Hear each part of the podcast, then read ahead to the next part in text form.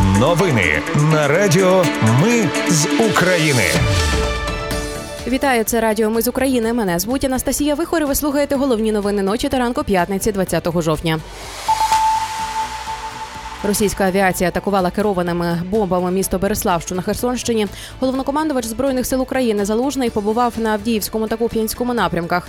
Європейський союз продовжив режим тимчасового захисту для біженців з України до березня 2025 року.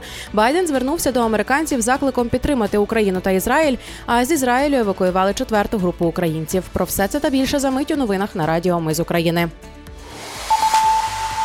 Російська авіація атакувала керованими бомбами місто Береслав, що на Херсонщині. Одна з чотирьох бомб поцілила в приватний будинок. Там загинула жінка.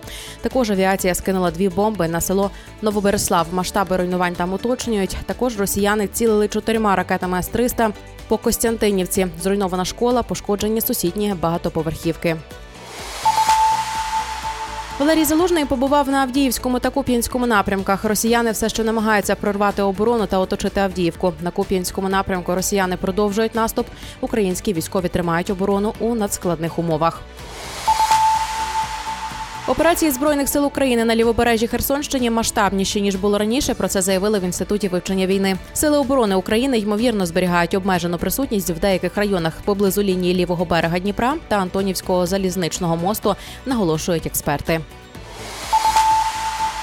Європейський союз продовжив режим тимчасового захисту для біженців з України до березня 2025 року. Наразі в ЄС зареєстровані 4 мільйони українських біженців.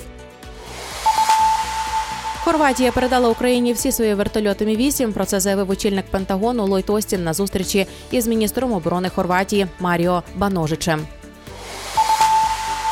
Новим начальником управління преси та інформації Міноборони став Іларіон Павлюк. Він очолить управління, яке раніше підпорядковувалося Ганні Маляр. Павлюк, журналіст, продюсер, письменник, медіа-менеджер і вже колишній військовослужбовець головного управління розвідки. У березні цього року він представляв телеканал Міноборони армія ТБ, який отримав ліцензію на супутникове мовлення. Президент вів дію рішення РНБО, що передбачає захист і безперебійну роботу об'єктів критичної інфраструктури і енергетики в умовах війни. Уряд у десятиденний термін має посилити інженерний захист критичних об'єктів, збільшити кількість груп ППО, а також створити резерви обладнання і запчастин для швидкого ремонту. Крім того, Кабмін упродовж трьох місяців має затверджений план відновлення критичних об'єктів, що були зруйновані або пошкоджені. Володимир Зеленський поговорив з Джозефом Байденом і подякував за зброю. Українців дуже надихнуло отримання ракет Атакамс, та наші воїни успішно застосовують їх на полі бою. Зазначив Зеленський. Вони також говорили про подальше посилення далекобійних спроможностей. А от Джозеф Байден звернувся до американців закликом підтримати Україну та Ізраїль. Байден порівняв війну в Ізраїлі з війною Росії в Україні. Він звинуватив Хамас і президента Росії Путіна у бажанні повністю знищити сусідню демократію. Однак зазначив, що вони є різними загрозами. Байден наголосив, що подасть до конгресу терміновий бюджетний запит на додаткове фінансування України та Ізраїлю. А також сказав, що підтримка обох країн є життєво важливою для національної безпеки Америки. Ну на завершення з Ізраїлю евакуювали четверту групу українців. Літак із 79 громадянами вчора о 22.30 за місцевим часом вилетів до Бухаресту.